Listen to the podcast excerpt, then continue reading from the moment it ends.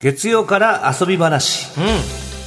月曜から遊び話今日のゲストはアートテラートニーさんはでい、す、よろしくお願いします。お願いしますいや生で見れて嬉しいです、あ本当ですか、お兄さんありがとうございます。もちろんお声は聞いてるんですけど、はいまあだから東京 NSC という吉本の養成所にもともと通ってらっしゃったっていうね、うんえー僕が11期生なんですけど、僕が9期12期ってい生。うことですね、だから後輩そう元後もっともっとですけどねそうですはい、はいトニーさんよろしくお願いしお願いしまますす。トニーさんあのはいはいレンゲさんがあそこ行ってくれたってあどうですか美術館おどんなあの白熊が飾ってある富山のねもう早速、うんお写真さっき送ってくれてたよねさっきね写真送ってくれてたんだけど、やっぱりあのねなんか電線をめちゃくちゃ写真入れてた ら自撮りの写真を送ってくれてるんだけどそうだからねそう白熊のね大きいのあれうんオブオブジェオブジェががああるんるんだけだけど。ど、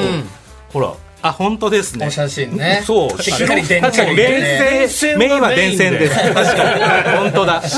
他の人は撮ってないですね。この画角は。はい。これももしかしたらねあの公式のツイッターとかに上がるのかな、写真すごい嬉しいな。はい。うんさあトニーさん、今日はどんな展覧会紹介してくださるんでしょうかはい、えー今回ですね、あの菅さんにはもちろん、まあ、向井さんにも近藤さんにも分かってほしい美術ということで、分かったつもりでいないすべてが意図的写実絵画の魅力ということでいきたいと思います。写実絵画、はい。まあ、写実絵画ってなんか皆さんどんなイメージがありますかもうだからそのまま本当に写真のようなそうは写い真みたいに描いてるっていうそう感じ、ですよね、はいまあ、あの例えば今ちょっと持ってきたんですけど、三重野圭さんっていう方が書いた「言葉にする前のそのまま」っていう作品があってうわこれえちょ写っと真待ってじゃなえいこれは写真ですよねこれはえ絵画です、これ数年前に SNS でだいぶバズったんですよは本当に写真のようだということで、まあ、この女の子が川にはい、寝転んでてみたいなはいんでる、写真じゃないんだ これってこれさ、はい水が光反射してる感じとか、はい肌の質感とかもそう濡れたお洋服の透け感はいとか、はいはい全部これそうなんです、何で描いてるものなんですかまあ、いわゆる油絵の具油でねはいこんな風に描けんの、そうなんですよこれはすごいわでこういう絵が、まあ、写実絵画というんですけども、はいまあ、写実絵画って、まあ、見て今凄さが分かったと思うんですよ、 はいはいなので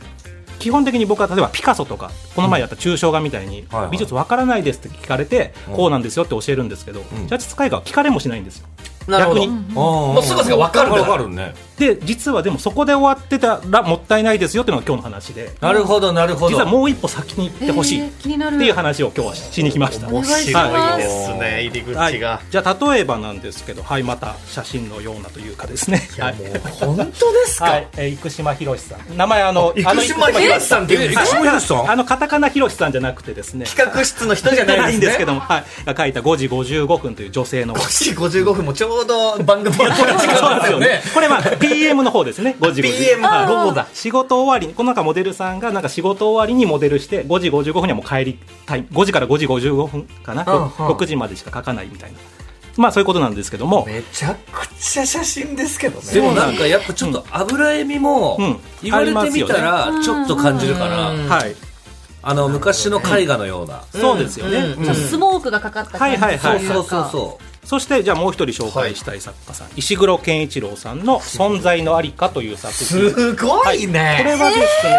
うえこれ写真じゃないこれも絵画なんであの石黒さんのお父様が学校の先生をしているので、はいその書いてるんですけども、まあお父さんの着てるスウェットのくたびれた感じとかめちゃ写真めちゃくちゃ本物っぽくないですか黒板の質感とか、はいはあのこの黒板をさ、は黒板消しでこうやってやった後に綺麗にさ消せてない感じとかねああいいとこ気がつきました実はこの作品結構伝説の作品でみんなこの黒板が気になりすぎて、はい触る人が続出したのでアクリルケースに入れられてしまったというまあ実際黒板だとしても触っちゃダメなんですけど、はいはいはいそれぐらいみんなが触りたくなっちゃう、まあ、そういう作品なんですがすごいなそうなんただそこでですね、まあ、今まで感想写真のようなというふうに皆さんおっしゃってたんですけども、うん写実絵画を描いてる画家に一番言っちゃいけない言葉が写真みたいこれでやむずい NG ワード連発 NG ワードというか、はいあまり褒め言葉にはなってないんですよ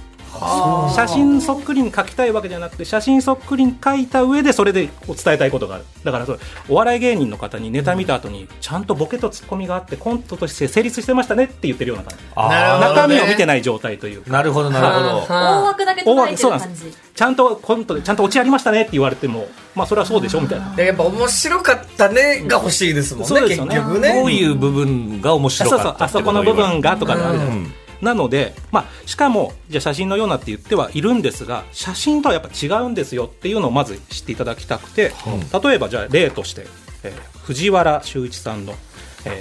ハギと猫」という萩の花と可愛い猫ちゃんが描いてある絵がるほどはいいいですねこれもまあ本当にね、そうですね、はいはいこれ言いたくなる写真のようなんで言いたくなっちゃうんですよ写真ただこれ写真ではありえないところがあるというか、ありえないはい、写真ではなくやっぱ絵画だからこそ成立しているというか、はい、さあ写真と絵画の違いはどこでしょうということをちょっと考えていただきたいなあれ だお右下に日付が載ってないんだ古いタイプをそれ消せるからえ写真の多分それ消せんのよ昔2002年とか出てありまたしじゃたないデでジありましたねおオレンジ色の光そうそうオレンジ色の光日付がありま流すれますよね。違いますね違うかでもカメラだとちょっとカメラだとできない、うんできないことがこのな画面の中ではできてる絵画だからっていうことですね例えば光の当たり方とかじゃなあくてもちろんろん多分そういうのも多分調整はしてると思うんですけどもっと単純に、縦長のだから写真にもはうい手前に猫がいてはい後ろに花があ花があるるピンクと白の花がある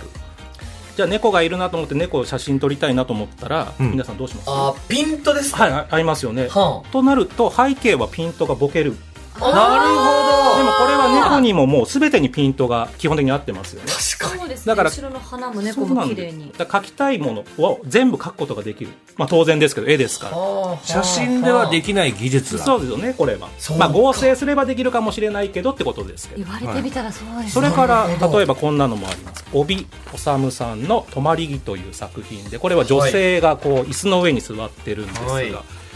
これもかっこいい絵画でしかできないことをしていますえかっこいいねはいこの写うん真確かに写真ねって今言っちゃいましたねあじゃあ絵だ絵ね帯さんはですね床を描くのが好きで、まあ、僕は個人的に床の帯と呼んでる んです、床の帯はい、床のこだわりがこの絵の中にはありましてな床んかもううんセクシーな女性がねはい椅子にこう一人座っはていシャツ一枚羽織ってそうそう床にポイントがあるん床でにすポよイね。ントがあります、床にポイントがあるはいこれ写真だったら実はありありえない、まあ、ありえないことをしてますねええ床が床の木目が好きすぎて絵画だからこそやれることがあるっていう光っちゃうあ写真だった違いらますあまあそういうこともあるかもしれないですけど、うんもっともっと単純斜め斜めににならない。ああなるほどこうばパースの付け方が、あ奥行きとかはでいはいはいまっすぐに木目が映らない。それもあるんですけど床が例えば気に入らなく例えばじゃあこれ答え言っちゃうと、はうん帯さん的にこっちの木目とこっちの木目変えたいなっていう時があるらしいんですようんこれ写真だと床一回剥がさなきゃいけなくて、はいはいはいでも絵画だから自分の理想のような木目をこう再現もできますし、なるほどはいはいはいはい実際この木目自体もちょっとこう絵の具で盛り上げてるので本物はちゃんとこう木目の部分だけポコポコとしてきたりああ質と感かもも表でしてきるるんだことができますなるほそどういうねことも絵画ならできますよねそっていううかそうかそうなんですさらにすいごいねろいろとまた持ってきます今日たくさん持って楽きしていです。はいいやもうはい原正幸さんという方がめっちゃ見れ描るいわた「光る海」という作品絵画風景画だ風景画風景画ですはいこれもやはりもう絵画でしかありえないことが起こってますええはいこれはねはいあの風景画であの本当田舎道の感じかなはいうん手前に山があって奥でに海まがああってそう光る海と言ってるぐらいですから奥にねはい海が綺麗な海を見これまあのした原さんが大阪出身で、ええ大阪の、まあ、大阪湾ですかね、はいまあ、書いてるんですけども、うんはい、大阪の海が書いてるんですがさだから普通にここの位置から見たら、あ、はい実は海そんな見えないというか木あーなるほ木どに隠れていてなるほど無理やりちょっと海を見えるような盛り上げ方にしているその可能性もめちゃめちゃありますあーりますだからあります作れちゃうってこと作れちゃう、ねそうなん見ですたことない風景でも作れちゃうっていそううのながんです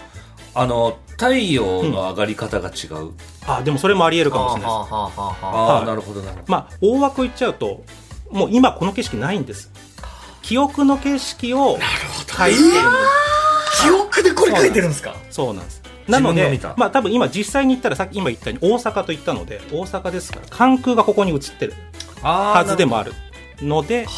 あ、はい、なのでこういうことも絵だったらできますよねっていもう写真では絶対にででき撮れなないいことをしてるっていうことなんですああすごいやっぱそれそっか写実界そりゃがそうだそうなんです写実絵画ならではですねでもこの写実絵画の人たちって僕らはその実物があって、はいやっぱそれをまあ模写じゃないですけど、はいはいうんして描いてるってなんとなく思ってたんです、はいそう写真をそのまま見てねうんはいもちろんも,、まあ、もちろんその場所に行ったりとか、はい写真はもちろん、まあ、見てたりはするかもしれないんですけども、まあ、ただそれをそのままか完全に描くっていうことは別に求めてないそうかそう自分のやりたいようにそうだよはね絵だもんそうなんですよ可能性は広がってるよね絵画のその方が中でさらにこのすごい方が五味文彦さんいやこれもまた樹影いいよが刻まれる時という作品で、まあ、横長の画面はいで森ですかねで手前に大きな木がはいある状で態水もあんのかな、これ水にかなんか映ってる感じ霧ですかね霧霧深い感じですけ奥どのも、ねこれもちょっとやっぱ絵でしかできないことといいますかこれはねちょっとさ言っちゃうとですね、はい、うん何がすごいかというとこれ五味さんって結構本当にずっと締め切りギリギリまでなんなら締め切り過ぎても描いてた人なんですけども、はいこの展覧会のためにこの絵を描いてる時に途中をこうどれぐらい描けてるかなって見に行ったらしいんですよ美術館の人が。うんで描き上がってた時には全体に森の風景が描いてあったらしいんです。うんはあはだけど最後の最後でいやここ上からグレーで塗っちゃえって言ってえ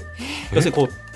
樹木のでっかい幹を目立たせるためにはこれだからもともとこの黒くこう霧の部分は最初は緑一色全部だから描いていたのにあえてもう上からもうあ塗っちゃってるん塗っだちゃった塗んだりつぶしちゃってるんだおでお手前の木だけ手をを目目立立たつせてようにしてへーこんななかなかできないじゃんもう必死に描いてたはずなのにみたいな最後の最後いいやっていう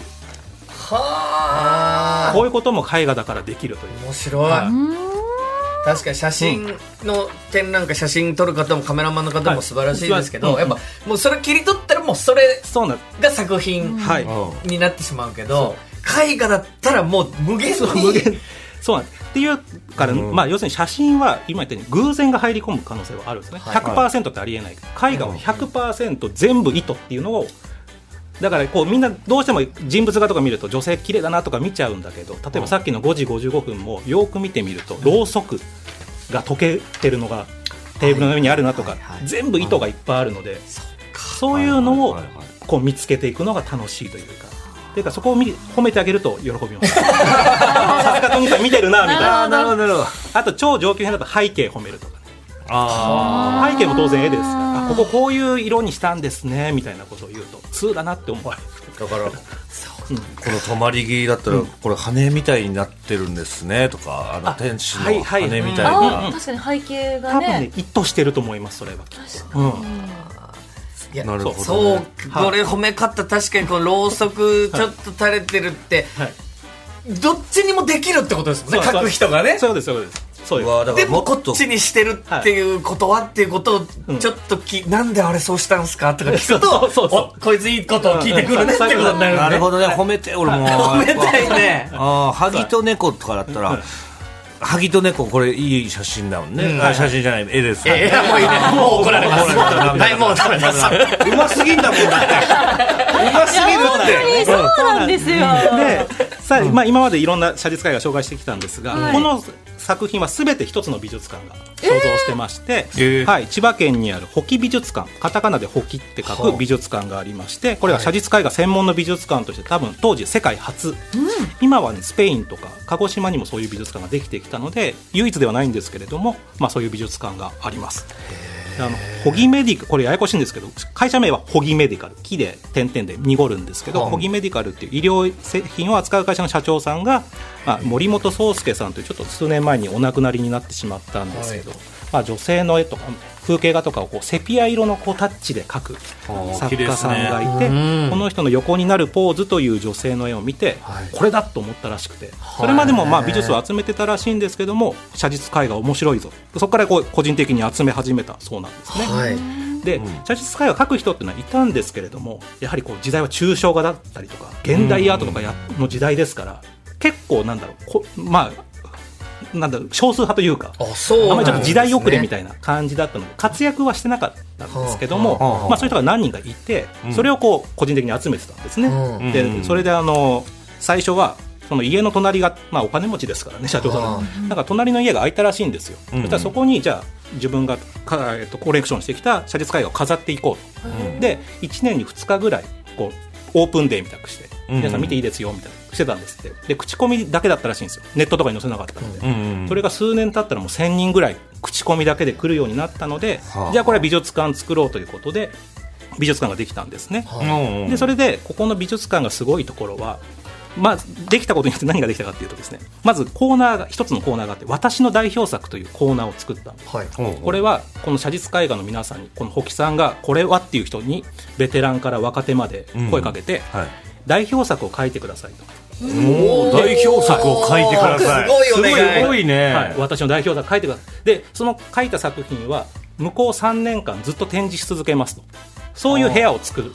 はいはいはでい当時やっぱ写実絵画はまだブームもなかったので、その大チャンスだと思ってみんな書くわけじゃない、うんしかもベテランに並ぶかもしれないみたいな、う。だうんんからみんな本気出してくるんですよ、うんでこういうこれ本当 m 1みたいなことが起こ ってお笑いで言うところの。は。はいいはいまずそこにみんな選ばれたいし、はいで選ばれたら3年間下手なもん出せないし、はいしかも見比べられるので観客がこう審査じゃないですけど、はこっちの方がいいなとか言えちゃうわけじゃないでい。すかなるほなるどほ。どね、うんこれはもう本当にレベルがだから隠岐美術館ができたおかげで写実絵画の歴史が今10年ぐらいで急に進化してきたというかはあやっぱ若手からすると、いや、いしやりましょうやと。横に並べましょうや、俺のってチャンスがででできるわけですもんね。でもベテランはベテランで若手なめんなよって思っはいはいてはいじゃあ違うステージに行ったるわみたいなやつも出てくるしああもうお互いがしのぎを削そうなっんでて、おもう全体がレベルアップしでアッたプしてます切磋琢磨せでっ面白い。でこの3年に一度で変わっていくのがちょうど多分今年切り替わりで次の展覧会11月からかな変わるので、大体この時期に写実の画家の皆さんに会うとみんなピリピリ脱走してますああそうかだからまあそれ M1 の年末と一緒やね、12月に芸人ばっかりがうんピリピリするのと一緒のし。かもどんなネタやるのみたいな感じでこうちょっと探り合いというか、はいはいはいみんなも教えないしだから画家の皆さんたちも当日にこう知るというか、うわー面白いその話そうなんいや、やっぱり、もちろん、うんなんていうんですか今の時代的にあんまり競争しないみたいな良さもあるじゃないですか、うんうんみんなそれぞれのはいはいはいあれでって、うんでもやっぱ競争することによってそうなんでレベルがぐんと上がる事実もだから一方でねありますよねだから m 1のおかげでこう漫才か漫才じゃないかそうを一般の人が言うぐらいにんだからこうはいはいまたこれ抽象画と違って抽象画だと好き嫌いがみんなバラバラだけど、結構ある意味審査し一本線があるわけじゃないそうですか。かそうか、はいちょっと分かりやすいかどうかみたいなところ、はい本物かどうかみたいな、うんそうするとこう素人でも入ってこれるので、見やすいので、っていうことなんですよまあねでも。確かにこれはやっぱすごいってなっちゃうもんね、なるですよねもっと見たいって思うそうです。で作、品ですねいっぱい今紹介してきたんですけど、一番すごい人まだ紹介しなくて。まだあるんですか、あのまあ、この写実絵画界の言ってしまえばダウンタウン的存在といいますえか、おはい、それがカリスマ野田博さんという方であの数年前に平成天皇の肖像画を洋画家が描いたっていうニュースがあったと思うんですけどあれを描かれた方ですね野田博さん、すごいわ、はいえこれどこまでが、うんどこまでが作品もうでもまあ、額縁は今ちょっと映ってますけど、うんそれ以外はもう全部あはいだからもう分からなくなっちゃうね、まあ確かそにうどこまでがええかってねそうそうそうそう額縁すらもね絵絵なんじゃないかっていうでもこの人は本当今今年87歳なんですけども、はあ今この方が書いてるちょっと最後に紹介したい作品が「新鮮沼」という、はい、あの北海道に今お住まいでこれ北海道の沼を書いてるんですけども、はい、すごさがこれしかも本物は縦3メーター横7メーター大きい作品なんだから今年87歳なのに過去最大の作品今チャレンジしてるしてる最中なのこれ最中ってことですか、はい、それどういうことかというと、2年3年で書き上げる予定だったんですけどやっぱり終わらないってなって6年間かけても終わらなかったのでとりあえずこの段階で今もう美術館に納品されてるんですねはあではそのまあ途中っていうのは聞いてたんで僕も見に行った時に途中書きかけかなと思ったらもう全然できてるじゃんっていうもうレベルのように見えるんですけど本人的には納得いってないのでうん展覧会の会期と会期のこう会期替えの時に野田さんが来てはこれからもその足場を組んで大きさがた大きいですから加筆し続けてあと多分23年かかるこっからそうそうなんですだから大ベテランが一番今すごいことやってる状況うわその話すごいっすねそうなんです結局、はいお笑い界もダウンタウンさんがずっと体張ったりそうそうやり続けもう現役うんもそうろなん現役のまんまそうなんです走り続けてるそうなんですっていう状態でも、うんこんだけなんかうんスマホでカメラとか画質が良くなったり、はいこう写真がどんどん進化すればするほはどいはいはいうんうんこの自分の手で描くっていうものの価値も上がっていきそうですよね、まあ、そういうことだと思います。写実っていうもののね本当にうんそうなんです。写実ブームみたいのは来てたりする実は来ててお、えーとですねまあ、しかもこのやっぱ、まあ、欲しいって人も多いわけですよところが1個書くのに34か月かかったりするので年間23作ぐらいしか書けないので量もだ需要と供給合ってないので、最近なんかは本当に人気の作家になると例えば百貨店で販売しますこれまでもう先着順大体普通絵画とか美術作品、もう暴動になるのでえこういう作家さんが出しますという時には事前に連絡が入って、うん抽選制です今くじ引きもう取り合いになっちゃうからあーもうそうしないとそうなんですそうなんですでしかもそういうふうになるということはどういうことかというと個人像になる可能性が高いのでうん一般の僕らは見る機会があまりなくなってきます人気になればなってしまうほどはだかならるほどそうなんだからこういう保木美術館があることによってこう新作も今保木美術館さんのところにこう皆さんおろしだから今売れっ子になってもやっぱり私の代表作はみんな書きたいしっっていうので新作が見れるっていうあこれでも代表作ってお願いのされ方ってすごくないですかそうそうそう過去に書いたものの中から代表作提出してくださいじゃないんですよね新新作今一番出せる実力をここで出してくそうだなさんでいすでもモチーフとか何でもいいの大きさも決めてないのでもうさあどうぞこの空間だけ使っていいですよ新作とも言ってくれないのよ代表作だからそねうそうそう新作って言われたらまだちょっとハードル下がるじゃんああああああ確かにもうこれまでの代表作って言われたらあもう確かにネタ番組に出てそうはい新作下ろしてくれじゃなくて新ネタじゃなくて代表ネタ新代表ネタだ作からもうって本当の代厳表しいよいやいやいやって言っちゃうしかも3年間流し続けます再放送で大砲いやいや震えるねそれで書いてきた作品そりゃ生で見たいわと思いますねこれはちょっとぜひ見ていただきたい見たいです、はいまあ、そういうことで写実、まあ、ぜひで見ていただきたいので最後ちょっと言いたいのが、はいでこうやって写実ブームが起きたことによって若手で写実だったら売れるだろうって人も増えてきちゃったんですよ。あはいでそれが大はい体写真見てそのまま描いてる人も多くて、うんそういう人が売れてる場合もあるんですよなるほどうんだからこれやっぱり見る側がちょっとやっぱり目を育てていかないと まあなんちゃって写実も増え始めてる なっていうはいただ単に写しただけみたっていうのそうな、なんでも写真みたいの一言で言ってたらそうなっちゃうじゃないですかはい、そうなのだから今日皆さんちょっと写真みたいだけじゃないよって気づいていただけたので、そうぜひ今後ちょっとそのなんちあゃーっなてるほとどそうじゃないもなの本物を見比べていた保木美術館は本物しかないです背景見てるとかって言わなきゃいけないから我々がそうなんそうな んピント合ってるのどうしてか分かるみたいなそうなんそうなんこれカメラじゃできないことやってるよそうなんですへそうーでも探す楽しさもありますあねります自分の中でそうだかねらあともちょっと言い方悪いけどやっぱ画家の皆さんの腕のこう見せ合いみたいなとこもあるから、はいうんやってるなって時もありますなるほどね見せつけてきとんのこいつはみたいな時もありますよ技術力出してきそたうなそっうていそううねテクニックを出したいんだなここみたいなそういうパターンもありますでも本当にこの技術って もうめちゃめちゃ細い線一本とか書く人もいます本当に細かい人もいれば逆にこうファファッと書いて離れてみたら本物に見えるとあかーそういうそういう技術もはいもあるのでい本当にいろんな技術がありますね、うんああ面白いなあちょっと気になっちゃうゃう行きたいぜですひぜひあうんのか火曜日休館なので明日は空いてないですけれどもなるほどはい、あのそこは気をつけて気をお付けお付けください、千葉県にある保木美術館、はいぜひ皆さん行ってみてください、はいということでそろそろお時間となってしまいましたトニーさんありがとうございましたありがとうございましはい、ありがとうございました以上月曜から遊び話でした